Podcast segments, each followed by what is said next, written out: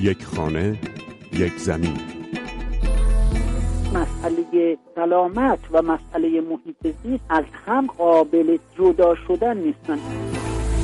یک خانه یک زمین. حفاظت طبیعت حیات وحش محیط زیست نوعی دین بوده همیشه. در دراز مدت می‌تونه باعث بشه ما نسل آینده بیماری رو داشته باشیم. هنوز میشه یک کاری کرد. یک خانه یک زمین. مجله محیط زیست رادیو فردا. سلام به شما همراهان. آزاده اسدی هستم. مسئولان سازمان محیط زیست میگن برای حفاظت از طبیعت باید به عقبه مذهبی و اخلاقی و دینی در کشور پرداخت. به محیط زیست و دیانت اصلا این دوتا رو به هم کاملا مربوط می‌بینم. بسیاری از این مسائل محیط زیست رو می‌توان از فقه رفرانس آورد و باز طبیعتا برای همه جامعه کافی نیست برای بخشی از جامعه کاملا بیفایده است یک خانه یک زمین شرایط تالاپا، رودها، آلودگی آب و هوا و خاک و مشکلات زیست محیطی امروز ایران به جایی رسیده که در نماز جمعه تهران درباره آنها هشدار داده میشه. متاسفانه الان وضع و حال محیط زیست ما خوب نیست. محمد حالی هیدرزاده مدیر کل حفاظت محیط زیست استان تهران جمعه پیش پشت تریبون نماز جمعه تهران قرار گرفت و دست به دامان حدیث ها و روایت ها و تکلیف هایی شد که در اسلام درباره حفظ حقوق حیوانات و محیط زیست آمده. توصیه های پیامبر اعظم و همچنین ائمه اطهار در زمینه حفاظت و سیانت از محیط زیست احترام به طبیعت به حیات وش خود گواه این مدعاست که عقبه مذهبی ما توجه جدی رو به این مهم داشته. عدم توجه به عقبه مذهبی و میهنی و توصیه هایی که در عرصه حفاظت از محیط زیست داشتیم باعث شده که ما وضعیت محیط زیستمون در کشورمون وضعیت مناسبی نباشه. آنچه که به گفته این مقام مسئول در عقبه مذهبی بسیاری از ایرانی ها وجود داره از دید دین پژوهان احترام به زندگی و جان هر موجود زنده دیگه ای هست که نباید به دست انسان نابود بشه. حسن فرشتیان پژوهشگر دینی و نویسنده کتاب گفتگوی بین ادیان برای اصول اخلاقی محیط زیست در فرانسه به اصلی اشاره می‌کنه که اسلام در این زمینه بر اون تاکید داره. اینکه انسانها بر اساس تعالیم دین اسلام امین نگهدار و نگهبان طبیعت هستند. دیدگاه مذهبی اون جهان در اختیار ما امانتی است برای نسل‌های دیگری است. ما حق استثمار و بهرهوری صدمه رساننده به این جهان رو نداریم. در استفاده از اینها اولین نکته که هست این استفاده نباید منجر به نابودی اونها بشه. بسیاری از ما مادر بزرگها و پدر بزرگهایی رو دیدیم که از ثواب و گناه مرتبط با آزار یا کمک به حیوانات گفتند. از آمرزش گناهان گرفته تا روایت های بلند و کوتاهی که از قیامت و آخرت و روزهای بد یا خوب بعد از سیر یا سیراب کردن یک جانور گفته میشه این روایت ها از حدیث هایی سرچشمه می گرفتن که دینداران و مسلمان ها آرام آرام پذیرفته بودند و در زندگی اون اصول را رعایت می کردند. اما این روایت ها و قصه ها درست یا غلط کجای دین اسلام ایستادند اسلام تا چه حد طرفدار حمایت از حیوانات هست و چطوره که حالا بعضی مسئولان میگن باید به همون دوره ها برگشت. حسن فرشتیان پژوهشگر دینی که در مورد رابطه اسلام و محیط زیست پژوهش کرده.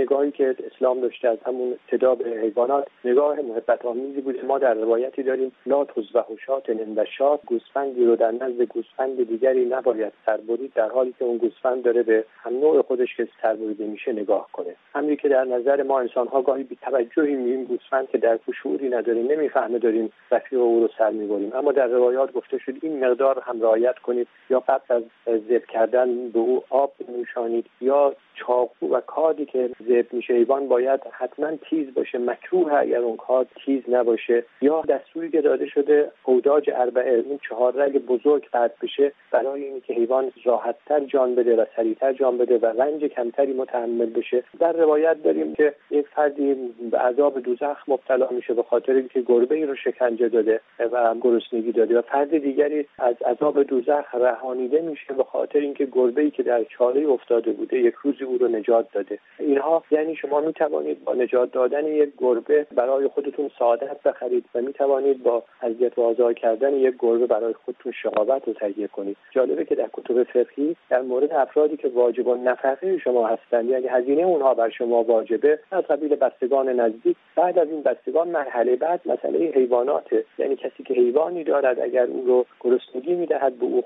خوراک کافی نمی‌دهد حاکم شهر یعنی دادگاه یعنی دولت می‌تواند او فرد رو مجبور کنه که با حیوان خویش خوشرفتاری کنه. یعنی به گونه مدعی العموم می‌تواند مدعی العموم حیوانات هم بشود در فقه و در شریعت. در مورد جدا کردن فرزند حیوانات از مادر اونها و گاهی در مورد کراهت اینکه اونها رو از شیر بگیرند این مسائل رو در فقه داریم که من گمان می‌کنم برخی از این مسائل در طول تاریخ فراموش شده و گاهی جنبه معکوس پیدا کرده.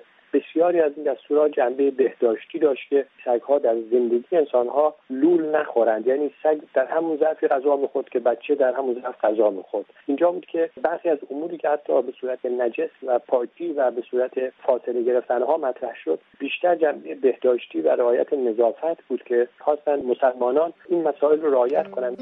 در بعضی از تعالیم اسلامی بریدن و نابود کردن درختان به شدت نکوهش شده. حتی توی بعضی از حدیث ها ذکر شده نابود کننده های درختانی که میوه و ثمره دارند عذاب خواهند شد. نهال کاشتن در تعالیم اسلامی از جمله کارهایی هست که ثوابی مستدام و مداوم داره. همینطور آباد کردن زمین و زراعت از امور مهمی هست که در اسلام بر اون تاکید میشه تا جایی که نقل امام اول شیعیان در نامه به مالک اشتر به او گفته باید توجهش به آبادانی زمین بیش از گرفتن مالیات و خراج از مردم باشه. حسن فرشتیان نویسنده و پژوهشگر دینی در پاریس در مورد مستاخهای مرتبط با آموزه های دینی که روزگاری در ایران مرسومتر هم بوده میگه. ما در روایاتی داریم که ادرار کردن در زیر درختان در کنار نهال درختان جایز نیست. به دلیل اینکه با این ادرار صدمه سونده میشه. در زبان روایات گاهی تعبیراتی به کار برده شده که شاید این تعبیرات در حد فهم مردم همون روزگار بوده.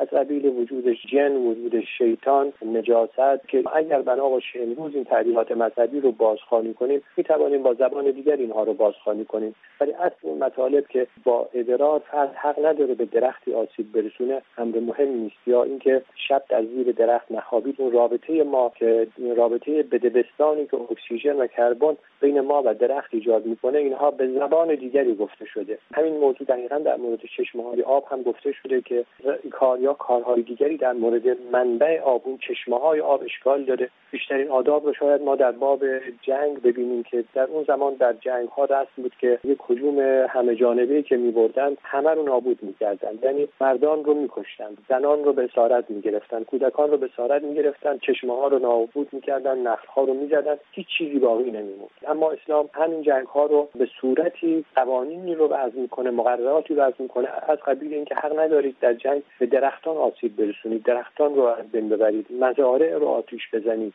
چشمه ها رو از بین ببرید. نهرها رو از بین ببرید. همه حکایت از این داره که شما حتی در جنگ هم باید با طبیعت مدارا کنید.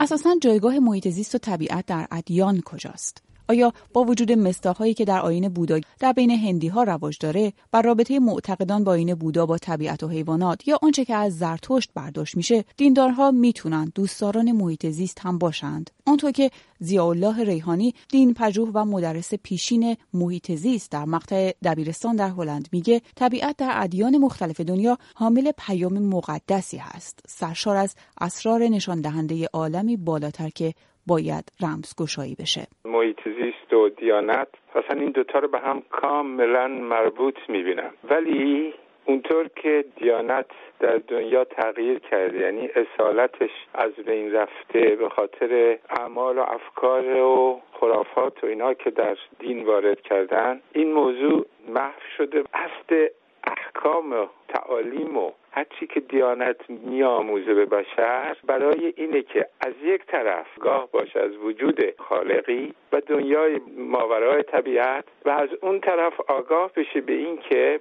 دنیای عالم وجود همه چیزش به همدیگه بستگی داره. و اینه که محیط زیست اشکال بزرگیه به خاطر اینه که مردم از یک طرف به خصوص در غرب از دیانت که منصرف شدن هیچی به ماده پرستی پرداختن. یعنی صحبت بهشت و جهنم و مسجد و کلیسا و این چیزا نیست. دین یعنی همین که ما ارتباط عجیبی داریم با همه عالم وجود. یعنی که وقتی که من بدونم که خالقی هست و خود من و سایر چیزها خلق شده هستن. به اون خدایی که من می‌شناسم این ارتباط رو می‌بینم. انشتن که میگه از جمله که اگر ما واقف بشیم به این همبستگی عالم وجود به همه چی مهربون و به همه چی محبت داریم. به گفته الله ریحانی پژوهشگر دین و فلسفه در هلند جایی که ممکنه دین بتونه به کمک محیط زیست بیاد همون جایی هست که در سالهای گذشته به شدت زخمی شده.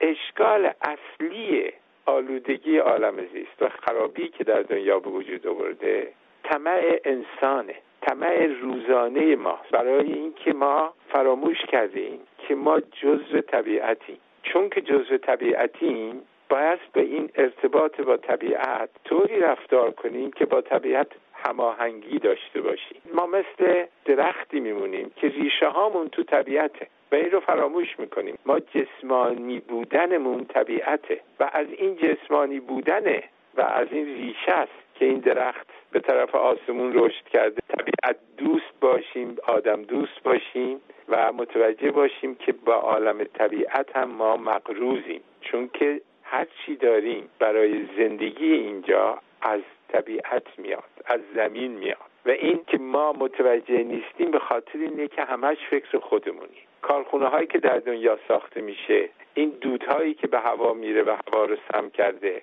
جنگل هایی که از بین میره به خاطر اینکه می‌خوایم تبدیلش کنیم به زمین های کشاورزی برای اینکه ما می‌خوایم تغذیه کنیم. آبهایی که کثیف می‌کنیم تمام اینها مربوط به اینه که ما خارج از احترام و ارتباط با طبیعت داریم زندگی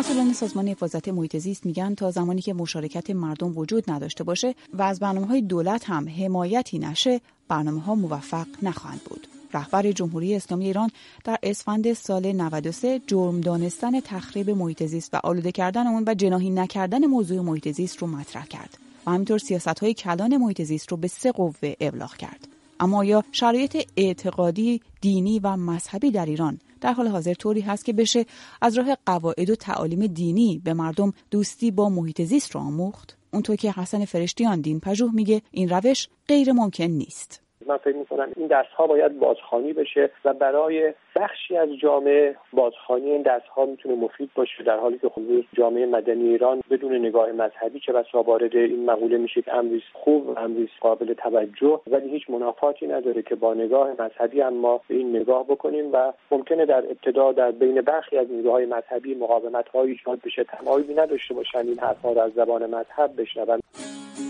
اما به گفته زیالله ریحانی دین پژوه و عرفان پژوه در هلند.